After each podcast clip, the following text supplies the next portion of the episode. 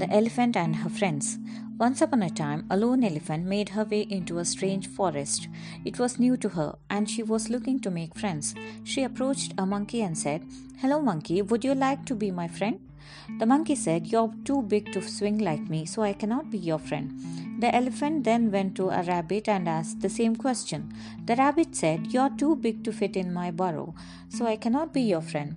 The elephant also went to the frog in the pond and asked the same question. The frog replied, You're too heavy to jump as high as me, so I cannot be your friend.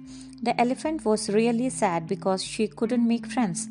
Then one day she saw all the animals running deeper into the forest and she asked a bear what the fuss was about. The bear said, The lion is on the loose. They are running from him to save themselves.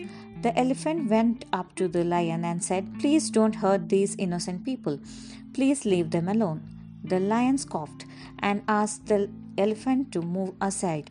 Then the elephant got angry and pushed the lion with all her might, injuring him.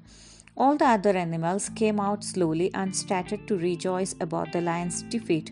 They went to the elephant and said to her, You are just the right size to be our friend. Moral of the story is a person's size does not matter, their worth